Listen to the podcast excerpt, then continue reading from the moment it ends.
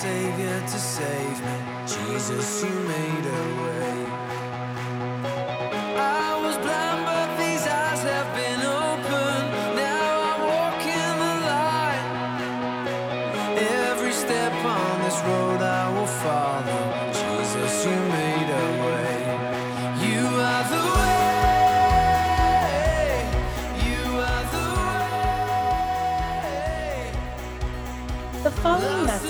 Recorded by The Way in Brea.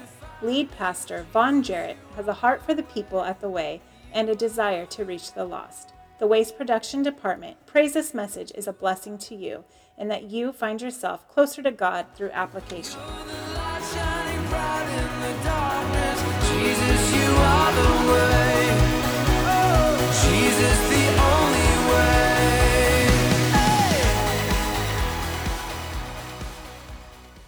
Morning, everybody. Morning. All right. So we are in uh, the third week of our December series uh, entitled "He Will Be," and the idea that we've had is just to be anticipating the coming of the Messiah. Right? Uh, we understand what Christmas is supposed to be about, and we've talked about how difficult it can be at times to. Um, focus on really what the reason for the season is um, and why we should be uh, in a giving mood, why we should be in a loving mood, why we should be uh, grateful and thankful, and how difficult it can be at times to, to do that in the world that we live in, to be Americans and to be Southern Californians and to, uh, to have all the things that we have. What, what we sometimes uh, consider blessings can actually be, uh, I won't even say a curse, but it can make it difficult to understand uh, what we, what's really been offered to us. So, our series uh, leading up to this week and leading up to our Christmas service next week is, is trying to get us back in that mind frame of what it must have been like to anticipate the coming of the Messiah, to live in a time where he has not arisen uh, or has not come to, to earth yet. So, the idea is what he will be. We're looking forward instead of looking backwards. So, I want to jump right into uh, to our theme scripture, which is Isaiah chapter 9, verse 6 and 7.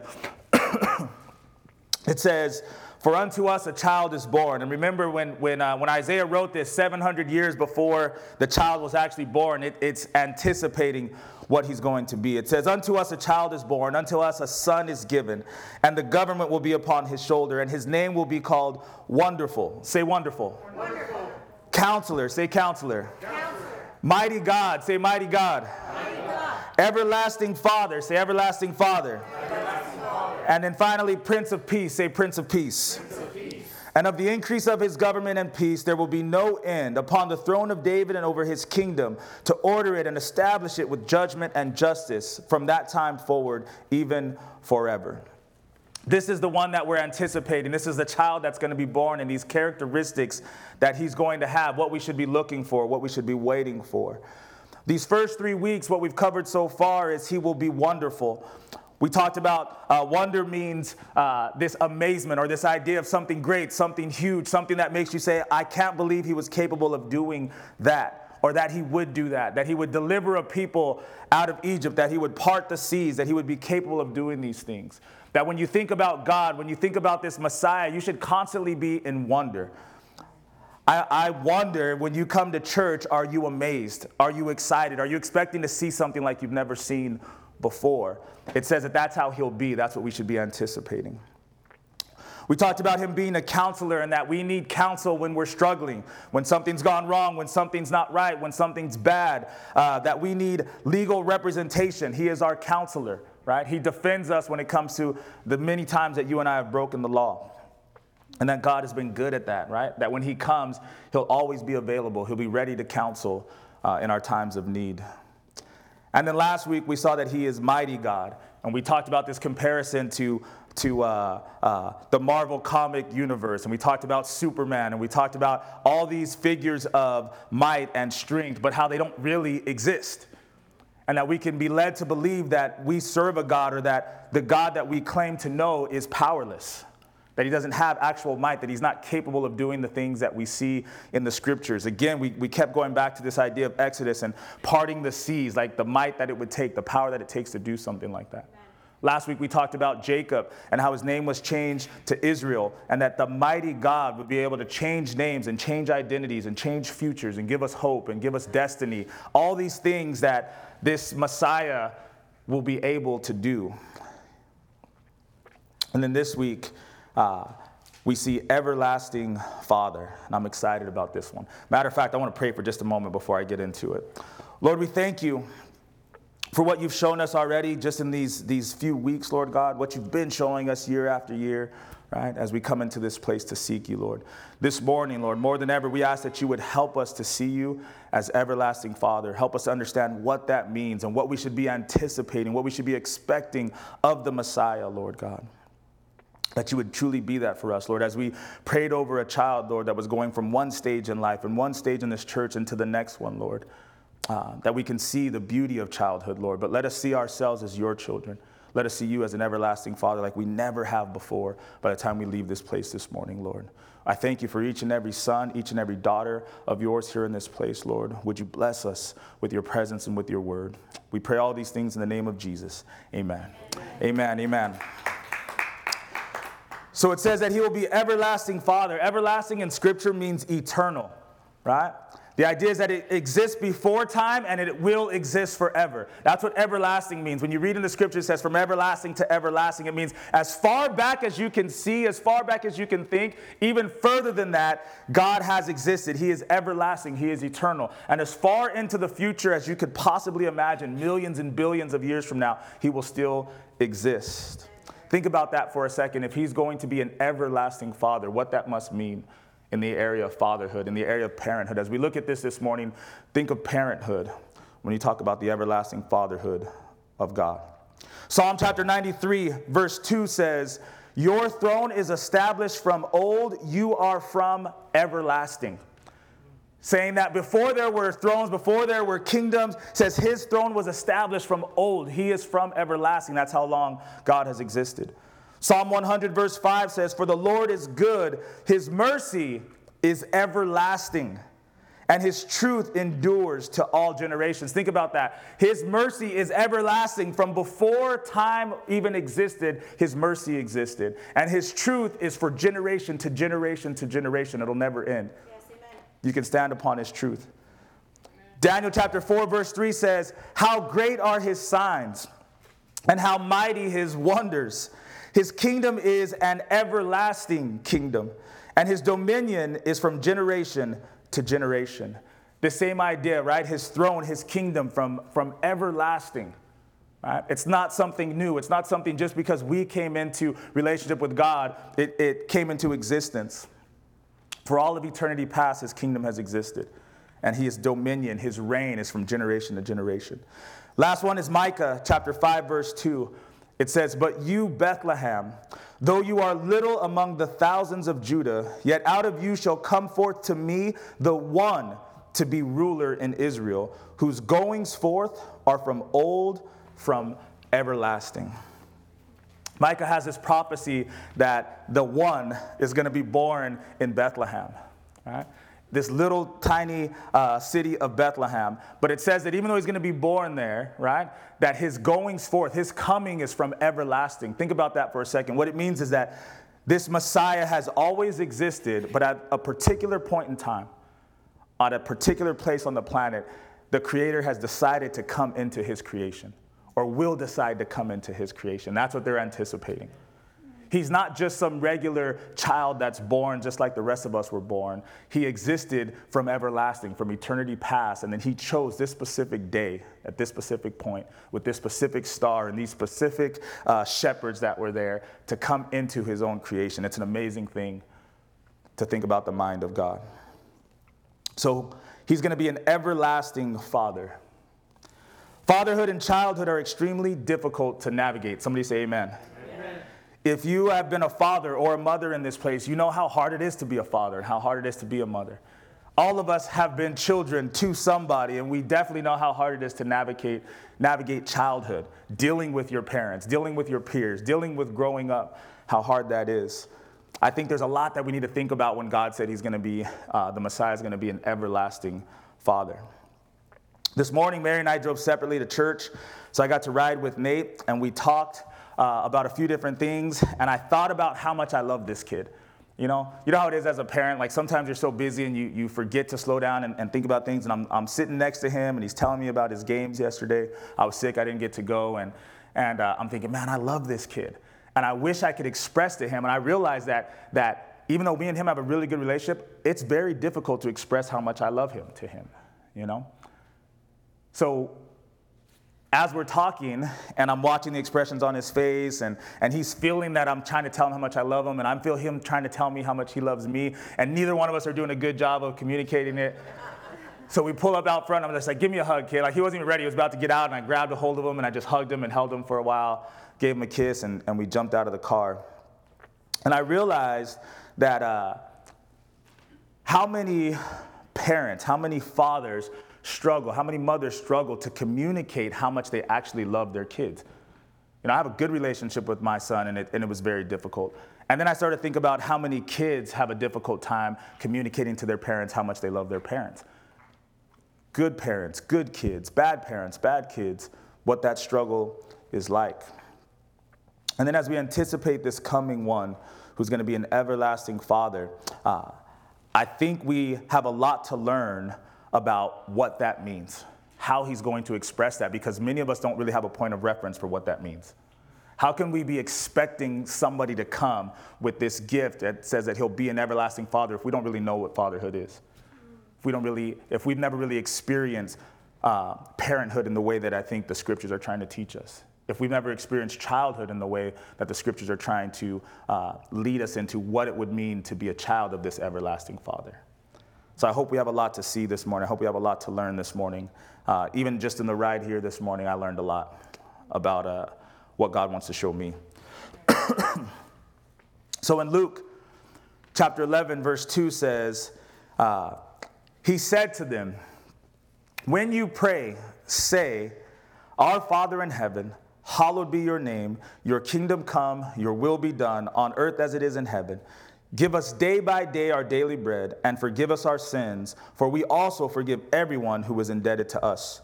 And do not lead us into temptation, but deliver us from the evil one. So I thought about this scripture where we're told how to pray to our Father in heaven, and I thought, you know what? This probably is going to give us a good insight into what a Father in heaven is actually like, what his characteristics are. how we should speak to him and approach him. And I think it'll give us a good understanding of what it would might mean to have an everlasting father. Right? So the first thing it says is, Hallowed be your name. When we pray, we pray to our Father in heaven, our everlasting Father, our eternal Father. Hallowed be your name. Hallowed means holy, right? It means honored. And I thought to myself, how many of us have ever had a fatherly or parent relationship where we looked at them as holy? And we looked at them with great honor. Some people respect, some people actually honor their parents, but I think it's rare for somebody to say, Man, my parents are holy. my father is holy. This is going to be a new characteristic of relationship between children and this, and this father, this coming one, this eternal father.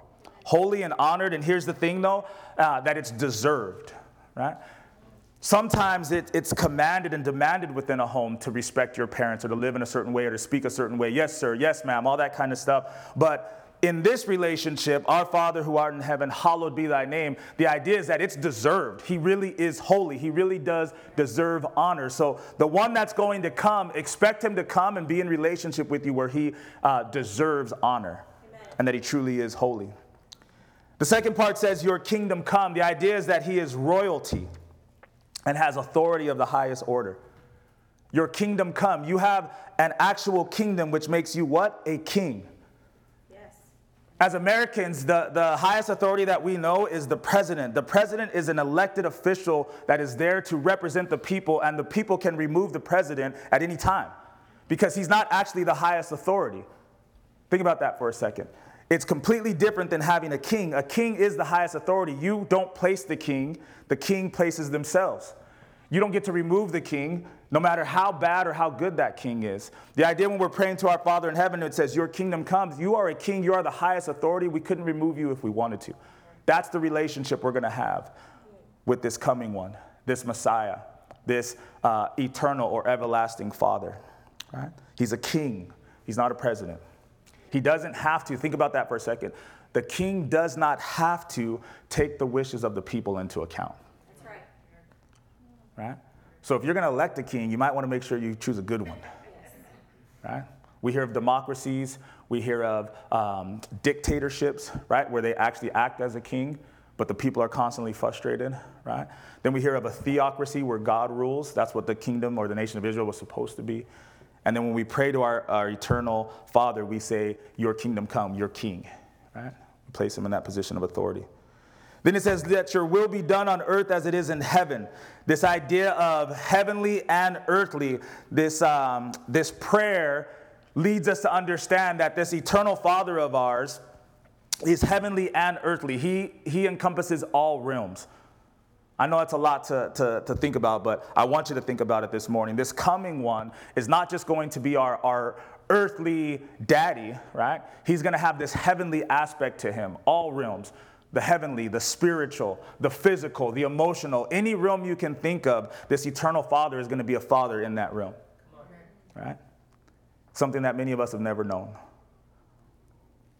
Then he says, Give us day by day our daily bread.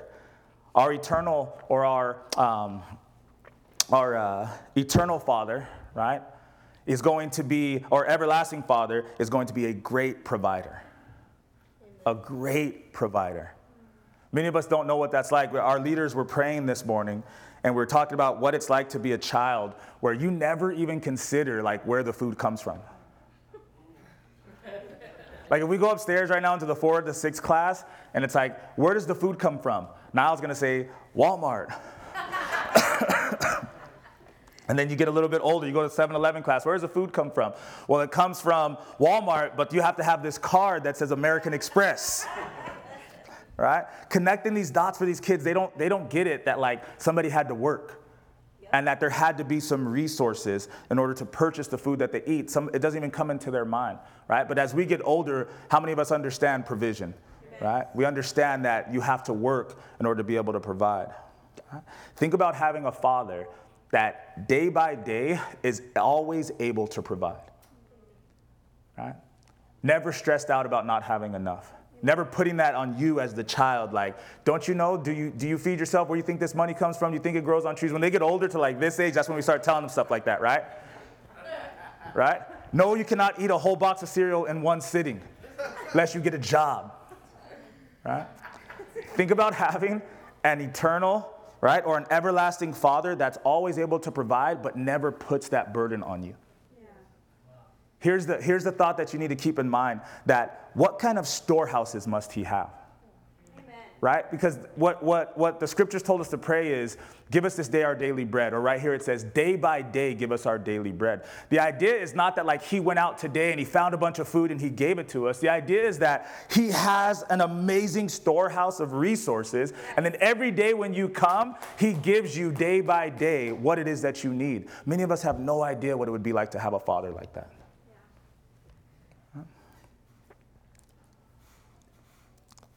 Then he says, Forgive us our sins, for we also forgive everyone who is indebted to us. This everlasting Father is going to be rich. Not like he's got a few dollars, like unbelievably rich.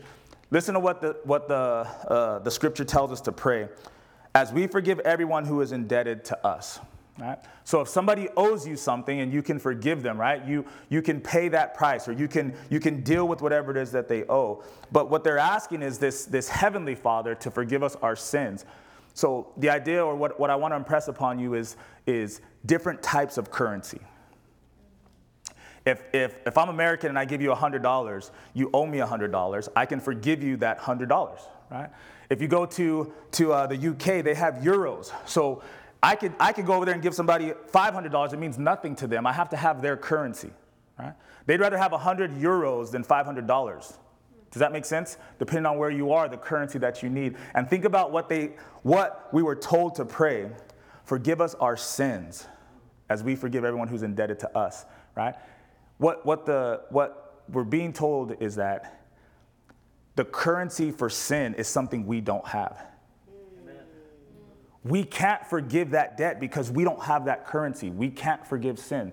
It's not like dollar bills. It's not like emotionally being hurt and being able to say, It's my emotions, I can forgive you for what you've done to me. What it's saying is, ask this eternal or everlasting Father. He is the only one that carries the currency for sin, only one that can pay that debt for you.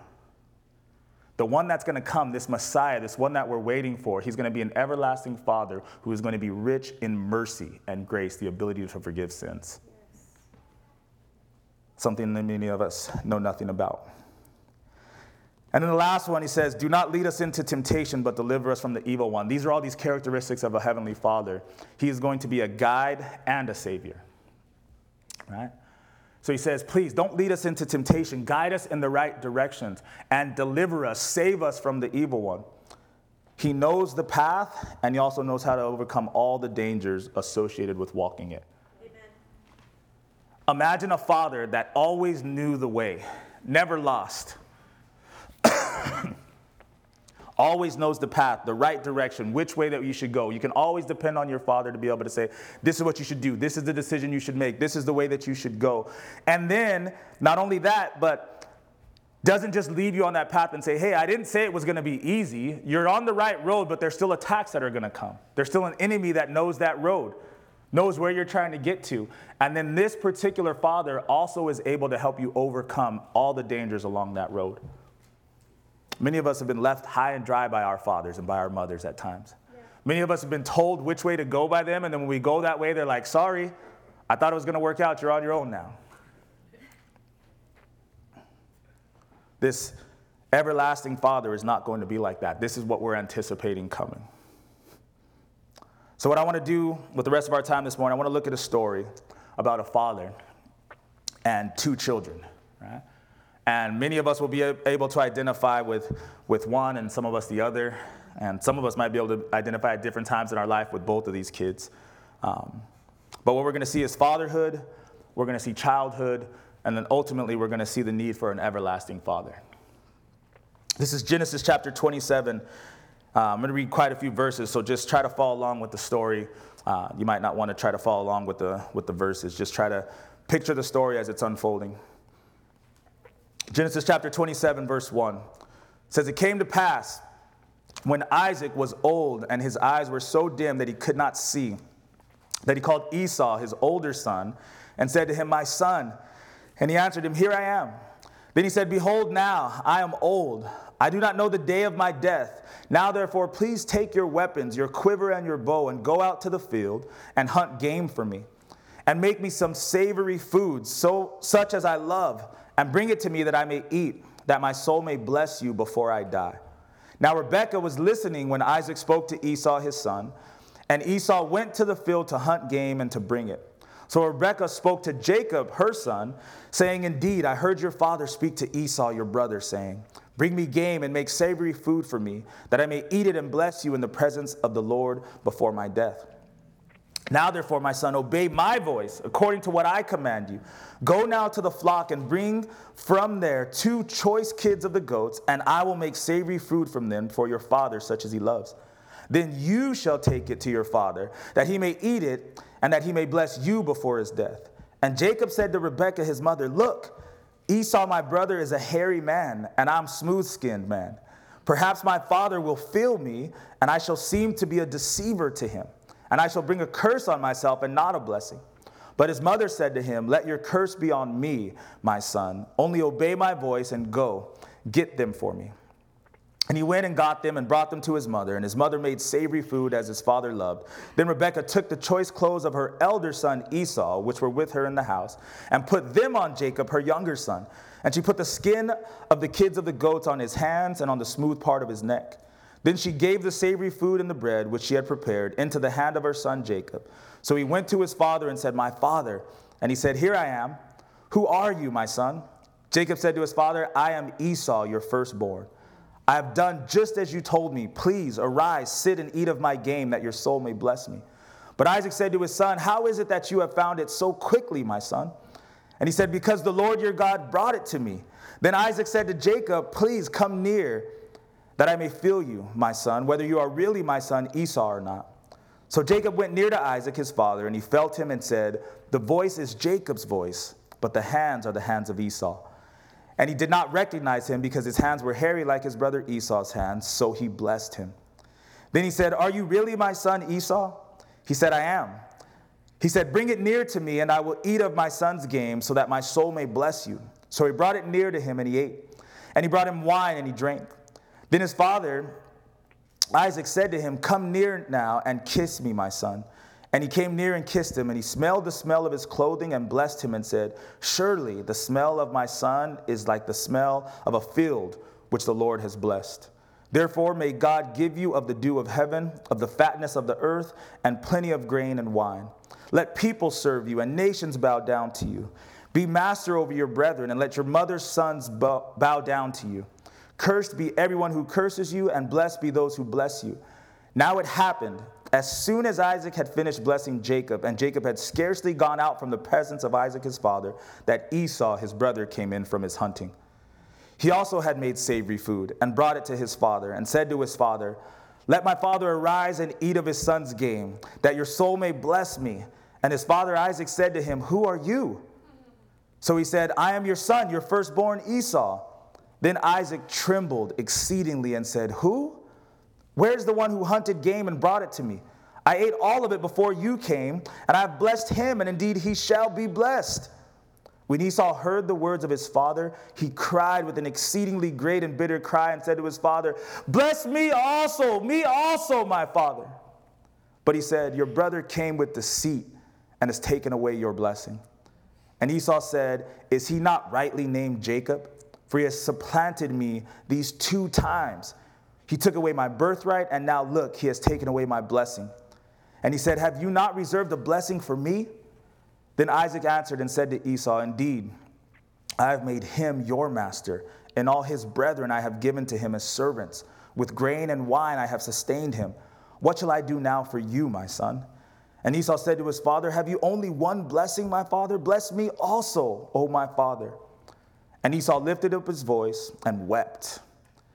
Then Isaac his father answered and said to him, Behold, your dwelling shall be of the fatness of the earth and of the dew of heaven from above, but by your sword you shall live, and you shall serve your brother. And it shall come to pass when you become restless that you shall break his yoke from your neck.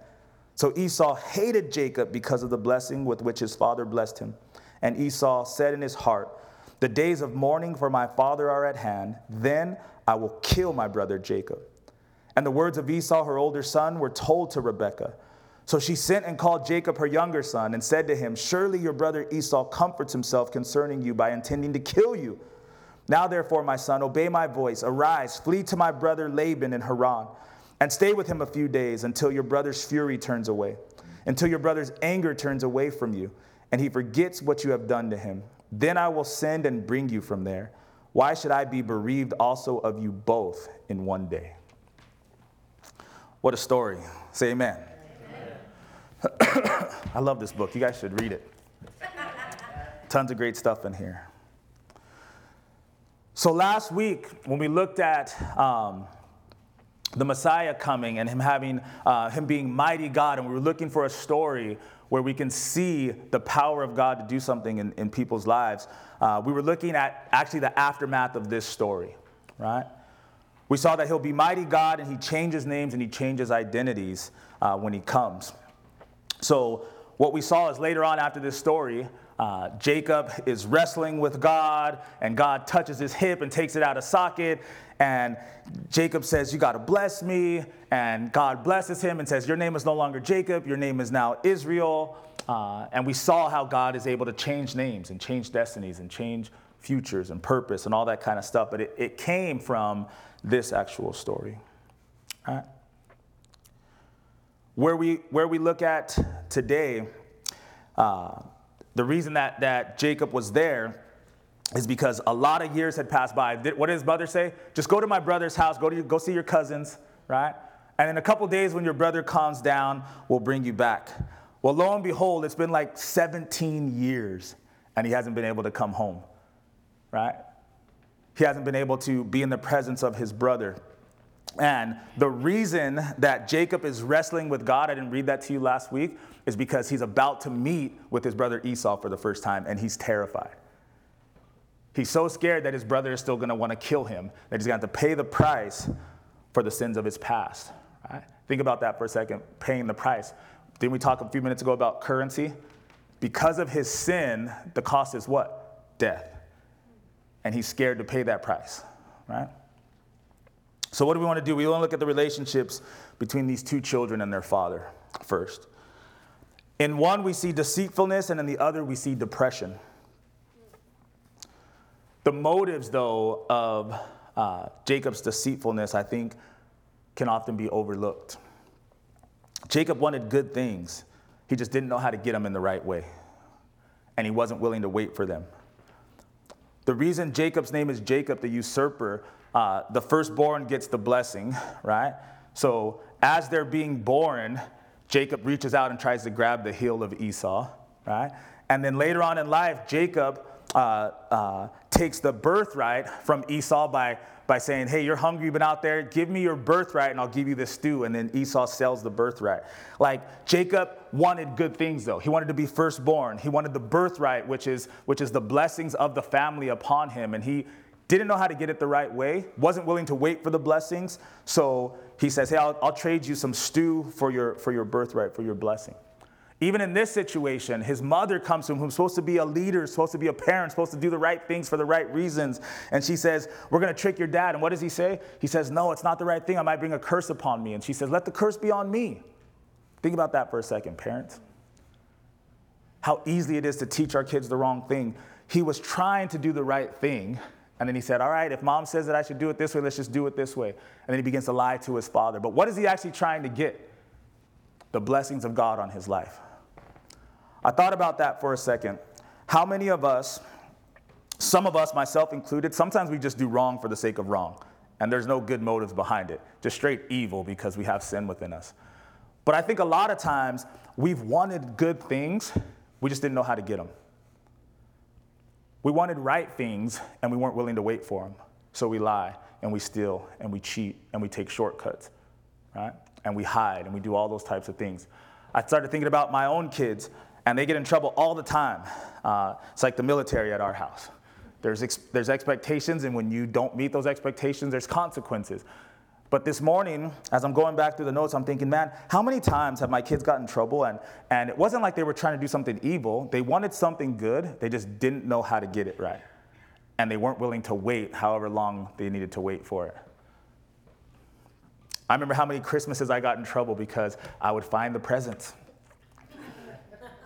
because I was like a detective as soon as the parents left the house, right? I was like, man, there ain't no Santa. These presents are here somewhere. and I would find them. What did I want? I wanted something good. I wanted to know what I was going to get. I wanted to know what the blessings were. I wanted to know what was coming to me that I had been waiting for, but I wasn't willing to wait for it. That's how sin is a lot of times. With, with Adam and Eve, we, we go back to the original sin. God had placed something there, and He was actually going to give it to them at some point, but they weren't willing to wait they went after that fruit themselves and took it when they weren't supposed to have it. What we see in Jacob here, we're, we're so quick to, to kind of um, condemn him, but I think we see a lot of good here too. He wanted the things of God, and he was willing to do anything to get it. Later on, we'll see a story in the New Testament about Simon the sorcerer. And when he sees people laying hands and the power of God coming out and people's lives being changed, he says, I want that. I'll pay for it. How much? And then they start telling him, You are going to be cursed because you thought you could buy the gifts of God. But think about it. He wanted the things of God and he wanted them for a good reason. He wanted to change people's lives. Sin's an interesting thing, how it grows and where, where it eventually will end us up. It says that um, it, it conceives and then it, and then it gives birth, and when it's full grown, it causes death. But that conception, sometimes, man, it's not as far off as we like to think.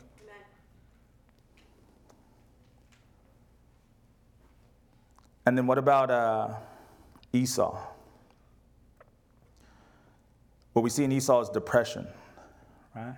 He was working so hard to do the right things and be the right person, and he consistently came up short. Think about how easy it is to get depressed when you're working so hard.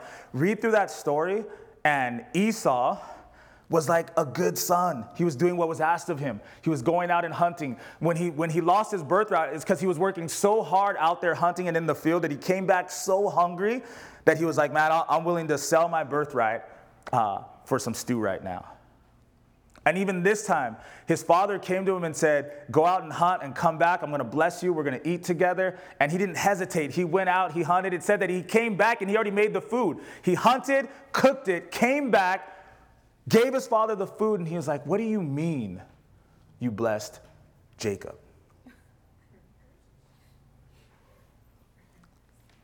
I have a new definition. Uh, it's not in Webster's, but uh, a definition for uh, depression. I put it literally means to be pressed into something and to take the shame, the shape or form of whatever you've been pressed into. Depression. To be pressed into something, okay? And then you take the shape or the form of whatever you've been pressed into. Think about that for a second. Verse 31, it says, He also made savory food. He brought it to his father and said to his father, Let my father arise and eat of his son's game, that your soul may bless me. So Jacob, or excuse me, Esau, he comes to his father with what? Works. And he's trying to earn the blessing of his father, right? He says, I've done what I'm supposed to do. So now when I give it to you, you need to give me something in return, which is blessings. Think about how many of us, as Christians, as followers of Christ, we live like Esau. We work hard so that we can deserve the blessings of God. That's who Esau is, and that's who many of us are, or have been, or can be. Right? But when work doesn't produce fruitfulness, when work doesn't produce blessings, sons and daughters can easily fall into depression. When you've worked and you did what you were asked to do, and you've done the best that you can do, and you bring that, right, to whoever it is your earthly father, your earthly mother, your boss, God Himself. And when you hand it over and it doesn't produce fruitfulness, it doesn't produce uh, blessings, what happens is we get depressed. We fall into depression. The best I can do is unfruitful. Everything that I have to give does not return in blessings to me. Verse 34 When Esau heard the words of his father, he cried with an exceedingly great and bitter cry and said to his father, Bless me also, O my father. But he said, Your brother came with deceit and has taken away your blessing. Somebody else has taken what was rightfully yours. It's not just that you came with the best that you had and it didn't produce fruit, it's that you actually see other people eating the fruit that belongs to you. And we wonder why so many people are depressed when the best they have to offer doesn't return anything on their investment, and then they get to see other people enjoying their marriages, going on vacation with their kids, having enough money to go where they want, eat what they want, do what they want, drive what they want, live where they want. And we wonder why so many people are depressed. And we should have the answer, but we don't really have the answer, and we don't really give the right answer. Can't you almost see Esau being depressed down into a mold of anger? And now he is angry. So imagine there's this mold of anger and it's empty, it's pressed in there.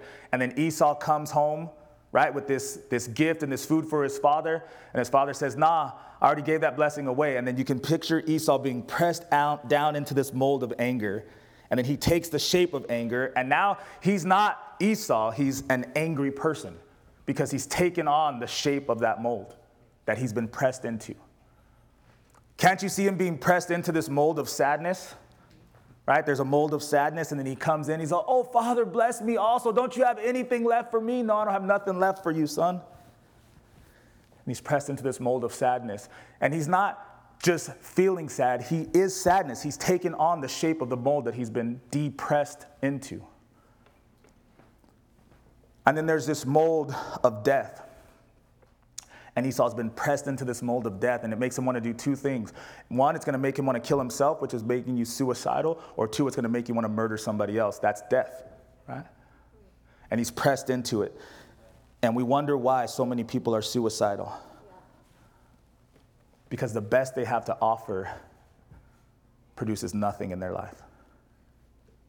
And the fathers and the mothers who are supposed to be the ones to hand these things down and turn these things over have done the opposite.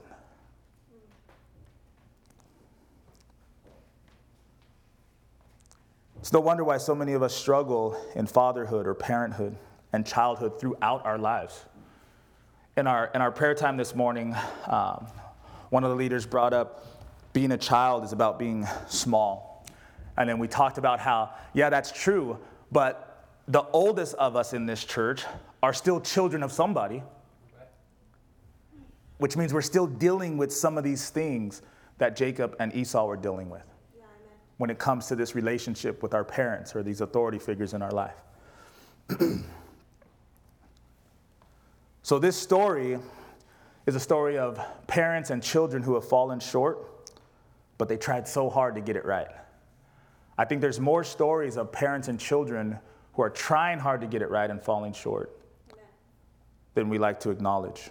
It's easier to say that those are bad kids, and it's easier to say that those are bad parents. But I think more often than not, most of us would probably fall into this category of being like uh, Isaac or being like Rebecca, being like Jacob, being like Esau. Actually, trying to get it right.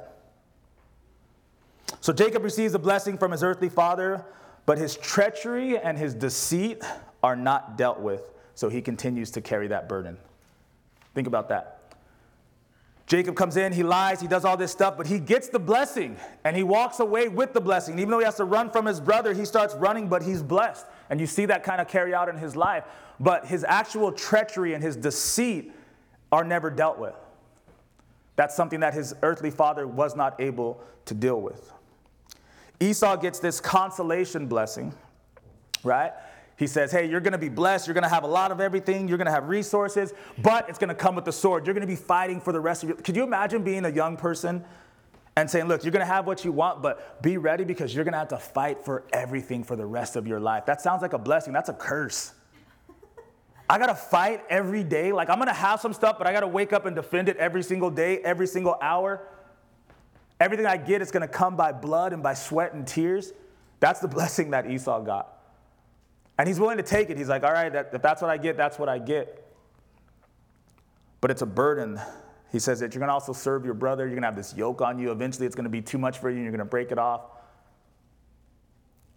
But even though his father sends him off this way, his depression was not dealt with. Right? Father didn't have any answer for that depression. So, what we learn is that we need an everlasting father. We need, a, we need an everlasting Father that is capable of coming in to a situation or circumstance and dealing with our actual deceit and treachery. Amen. And we need an everlasting Father that is capable of coming in and actually dealing with our depression. What is our everlasting Father's answer to deceit and depression? Deliverance and resurrection. Right? So if you've been deceitful, if you've been treacherous, if you've been a liar, if you've been a sinner, what he says is you need deliverance. You need, you need deliverance, salvation of that, right? To be forgiven of those things. And if you've been depressed, you need to be resurrected. You need to be given a new life and a new identity, so on and so forth. So, where does this story culminate with this everlasting Father? This is Genesis chapter 33, verse 1. So we've seen all the story, and now, now it's the end of the story. Um, today we've already seen how it starts, right? Where these brothers went wrong, and where this father and mother went wrong, and where the family blew up. Last week we saw how Jacob had this kind of restoration with God and this new identity. Um, and now we're going to see the end of, of the story in Genesis chapter 33, verse 1. It says, Now Jacob lifted up his eyes and looked, and there Esau was coming and with him were 400 men. Jacob shaking, right? Like, oh God. So he divided the children. This is Jacob now. He divides his children among Leah and Rachel and two maidservants. And he put the maidservants and their children in front, Leah and her children behind, and Rachel and Joseph last. Then he crossed over before them and bowed himself to the ground seven times until he came near to his brother. But Esau ran to meet him and embraced him and fell on his neck and kissed him, and they wept. And he lifted his eyes and saw the woman and children, or the women and children. he said, he said to, to Jacob, Who are these with you? So he said, The children whom God has graciously, graciously given your servant. Then the maidservants came near, they and their children, and bowed down. And Leah also came near with her children, and they bowed down. Afterward, Joseph and Rachel came near, and they bowed down. Then Esau said, What do you mean by all this company which I met? And he said, These are to find favor in the sight of my Lord. But Esau said, I have enough, my brother. Keep what you have for yourself. And Jacob said, No, please. If I now have found favor in your sight, then receive my present from my hand. Inasmuch as I have seen your face as though I had seen the face of God, and you were pleased with me. Please take my blessing that is brought to you, because God has dealt graciously with me, and because I have enough. So he urged him, and he took it. Then Esau said, Let us take our journey, let us go, and we will go before you. But Jacob said to him, My Lord knows that the children are weak, the flocks and herds which are nursing are with me. And if the men should drive them hard, one day all the flock will die. Please let my Lord go on ahead before his servant. I will lead on slowly at a pace which the livestock that go before me and the children are able to endure until I come to my Lord in Seir. And Esau said, Now let me leave with you some of the people who are with me. But he said, What need is what need is me? What need is there? Let me find favor in the sight of my Lord. So Esau returned that day on his way to Seir, and Jacob journeyed to Succoth, built himself a house, and made booths for his livestock. Therefore, the name of that place is called Succoth. So, what do we see in this, in this story, or this culmination of the story with these two brothers? And they look back at this time now where their father, their earthly father, has been dead for a long time. Right? Earthly mother has been dead for a long time. What we see is that Jacob was forgiven of his treachery and his deceit and given the opportunity to bless his brother without ulterior motives. You see what this um, eternal, right, or this everlasting father was able to do in the life of Jacob. In the part I didn't read, go back and read Genesis, uh, I believe from like chapter 27. In the story I read right now, remember when, when Esau said, What is this company that I met with? What Jacob did when his brother was on his way is he sent all these caravans of gifts one after another. I it was like seven different caravans. So a caravan of people and gifts and money and livestock would show up and meet Esau, and he would, he would tell them, when you meet him, say, This is from your brother Jacob. And then they'd walk a little bit further, and another caravan would show up, and another caravan would show up, and another caravan. So Esau's like, Why did you send all this? I just wanted to bless you. But here's what happened Jacob had already decided to send those caravans ahead, and then he had that night with God, right? Where he wrestles with God. Why? Because Jacob was trying to do the same thing he had done before, right? He was being deceitful. The same way, the same character that he had where he stole his brother's blessing, right? And he went into his dad and he put sheepskin on his hands and on his neck. He said, Fill me. I, I know I'm, I'm Esau. You ain't Esau. You're being deceitful. And think about this for a second. He was doing the exact same thing. He was like, I know I did something wrong to my brother, and I just want to butter him up. I just want him to be happy when he sees me, and maybe he'll forget what I did to him. He was, he was still the same Jacob when he sent those things in advance, right? But then he has an encounter with his everlasting father. Yes, amen. He has this encounter with his everlasting father, and he says, Hey, Jacob, right? Jacob sent those in deceit. But when you meet your brother tomorrow, you'll be Israel and you'll be able to give it with no ulterior motives. You won't be the same person. Why? Because I'm the one, I'm the only father that can deal with your deceit and your treachery. And we can see that that's what happened here because when he meets with his brother, his brother says, Why did you give all this stuff to me? He's like, It's just for you, man. I love you. I have more than enough and I want to bless you. I don't want to take from you anymore because Jacob was a taker. Israel is a giver, Israel is a blesser. I've met my heavenly father and he has changed me. Amen. How does a father do that? Because he's rich in mercy. When you meet him, you realize, dang, he didn't come with condemnation, he came with mercy Amen. because he's had mercy from everlasting. That's what we read earlier. So, this Messiah, when he comes, he will be, right, merciful. He will be an everlasting father. He will show up with riches in mercy. This is Ephesians chapter 2, verse 1. it says you. Say me. Say me. Say I. All right, we know who he's talking to. Ephesians 2 1 says, You he made alive who were dead in trespasses and sins, in which you once walked according to the course of this world, according to the prince of the power of the air, the spirit who now works in the sons of disobedience, among whom also we all once conducted ourselves in the lust of our flesh, fulfilling the desires of the flesh and of the mind, and we were by nature children of wrath, just as others. But God, who is rich in mercy, because of his great love with which he loved us, even when we were dead in trespasses, he made us alive together with Christ. By grace you've been saved. And he raised us up together and made us sit together in the heavenly places in Christ Jesus, that in the ages to come he might show the exceeding riches of his grace in his kindness toward us in Christ Jesus. Says he's, he's rich in mercy. He says that we all were like Jacob. And he says why we were still living in that. Just like Jacob was, he was still living in that and sending these fake gifts off, right, to butter up his brother. And that's where God met him while he was yet a sinner. And he showed up rich in mercy and changed his life around.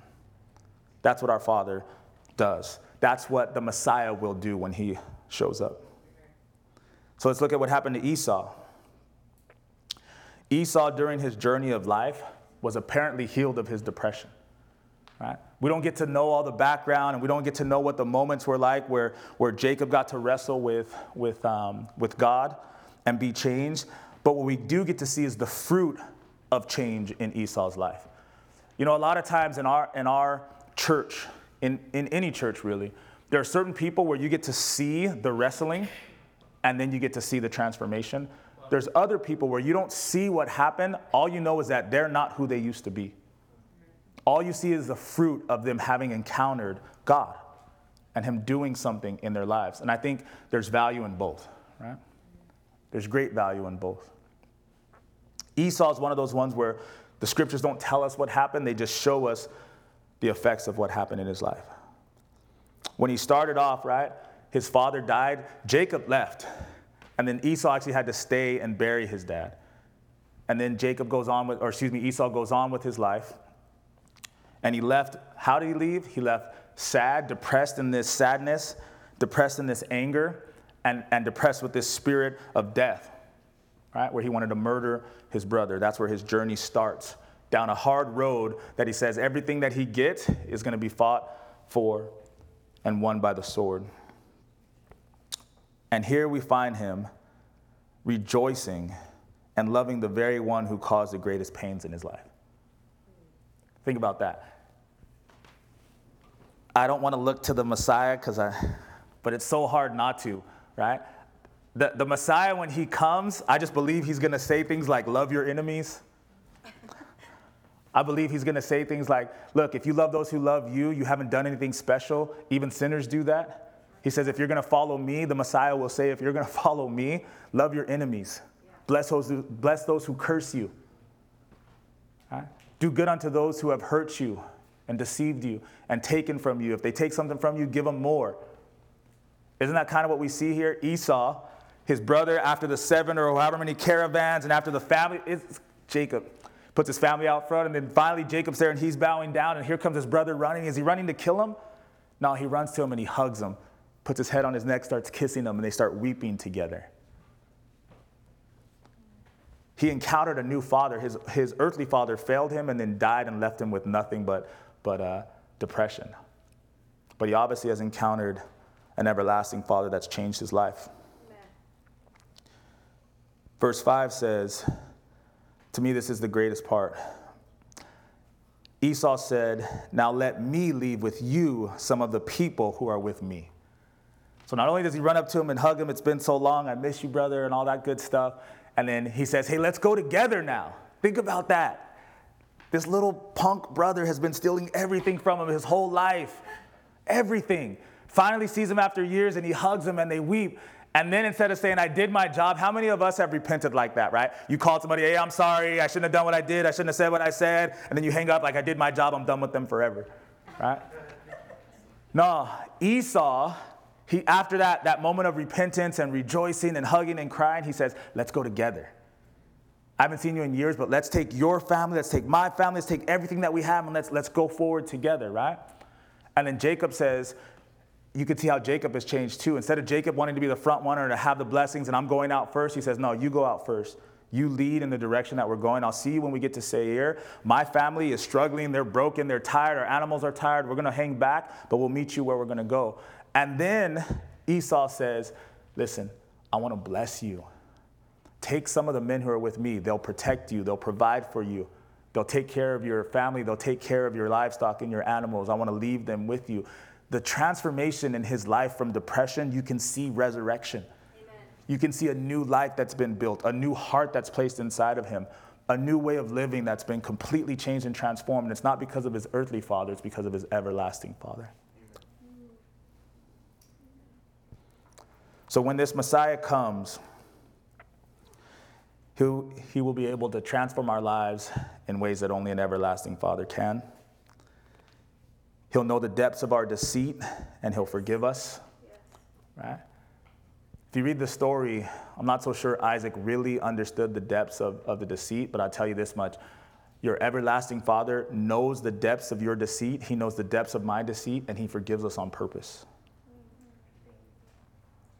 And then when it comes to our depression, our everlasting Father will give us beauty for ashes and joy for our mourning. Yes. He won't sweep it under the rug. He won't tell you to go see some other counselor. He'll take care of you. So I don't know about you, and not just in the sense of next week with our Christmas service, but man, I can't wait for him to come. Amen. Amen. Amen. Let's stand. Let's let's pray.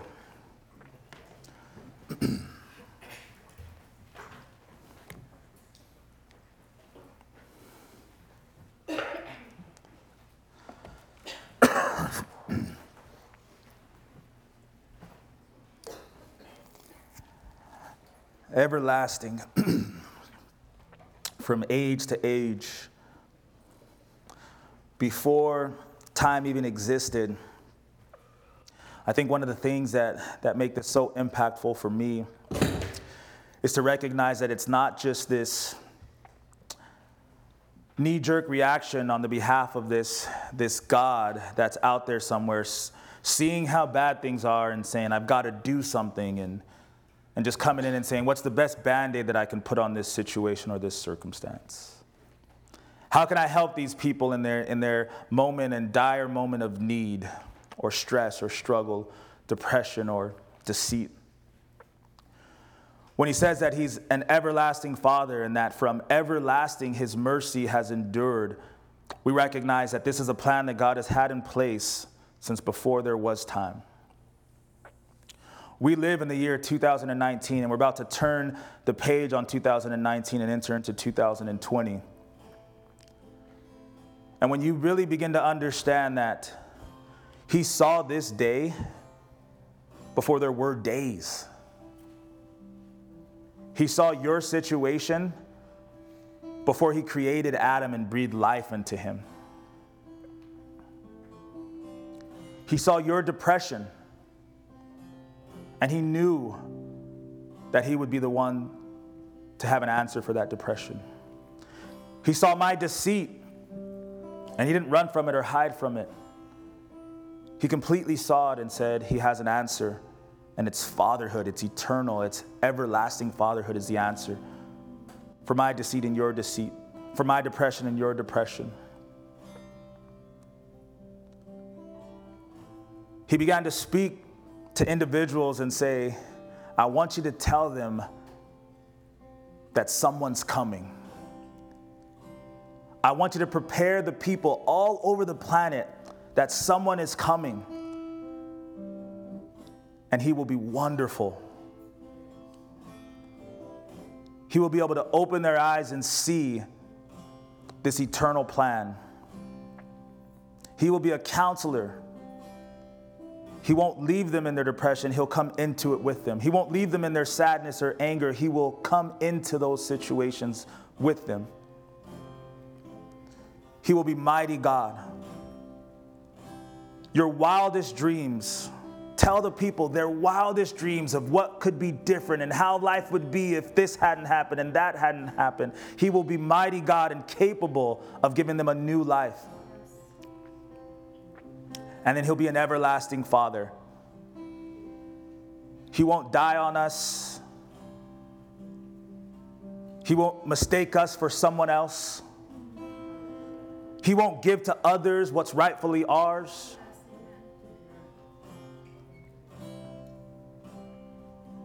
Hmm. He'll always lead us. He'll always be there for us. He'll always direct us and empower us and show us how to overcome 100% of the time. He'll change us, He'll save us, He'll deliver us, and He'll resurrect us. God says, Go forth, tell them that He's coming. Then He says, His name will be Jesus.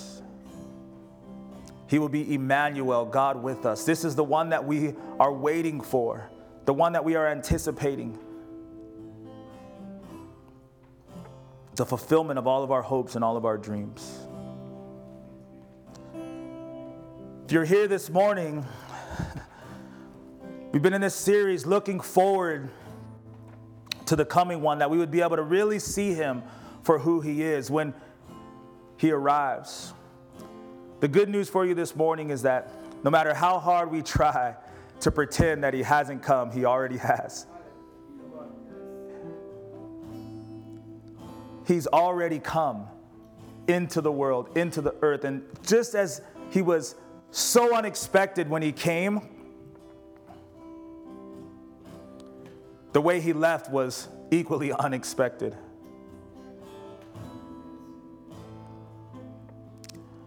When he came, so many people missed it.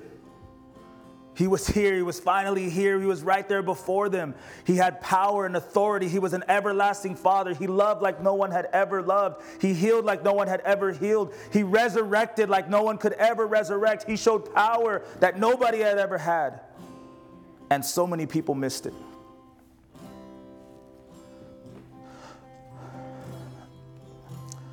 This morning, want to give you an opportunity like we give every single week because Jesus has told us to. Just want to give you an opportunity not to miss it. He's alive, He's well, He's powerful, He deals with depression, He deals with anger, He deals with sadness, He deals with sin. He has the currency to deal with sin, and nobody else has it. No other religion, no other church, no other family, no other friend. It's not within you, it's only in Christ is the currency to deal with sin to provide forgiveness and newness of life. He was on the cross and he said, Behold, I make all things new. I am paying the price for sins, and I'm the only one that ever could. So, heads are bowed, eyes are closed. If that's you and you don't want to miss it today, would you just raise your hand so that we can see you? Don't miss the opportunity to be saved. Don't think you're saved. Hey, Amen. I see you, young lady. Don't think you're saved, know you're saved. If you're on the fence, get off the fence. If you're pretty sure, be all the way sure. Just raise your hand so we can see you. Hallelujah, Lord.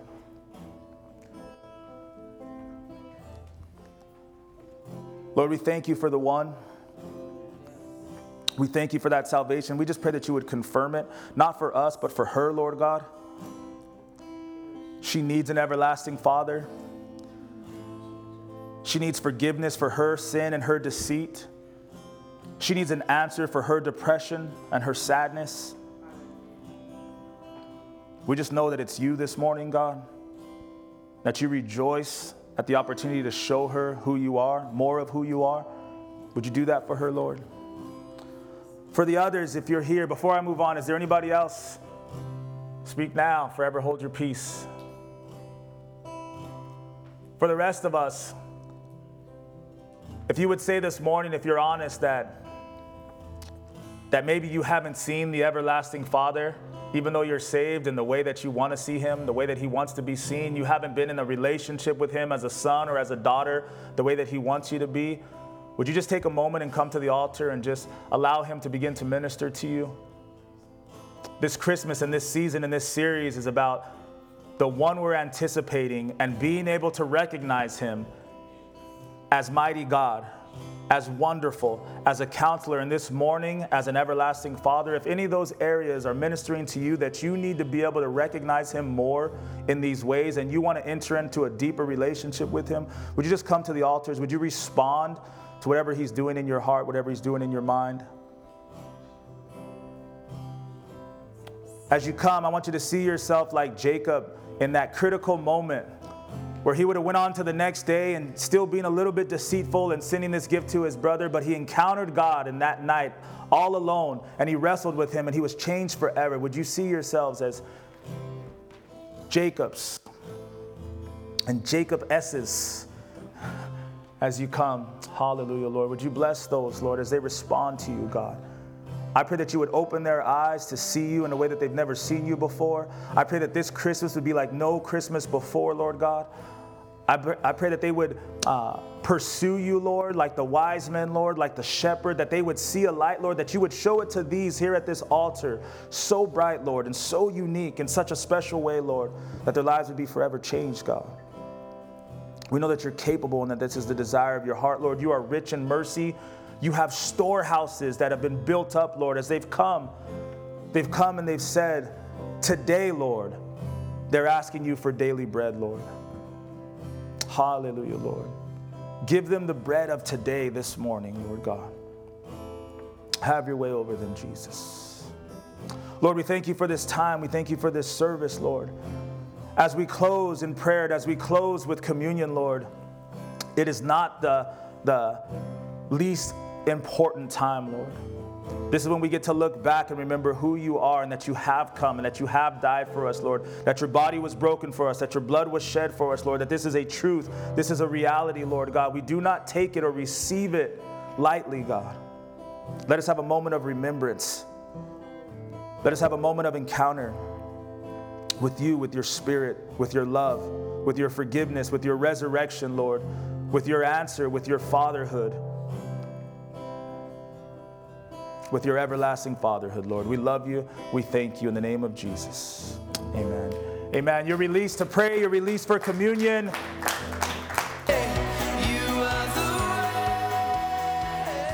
Thank you for listening. The Way would love you to visit our church at 451 West Lambert Road, Suite 204 in the city of Brea. Our service times are Sunday mornings at 10 a.m. and Wednesday nights at 7 p.m. For more information, please visit our website at www.thewaybrea.com or you can download our church app by visiting your app store and searching The Way Brea. Be blessed.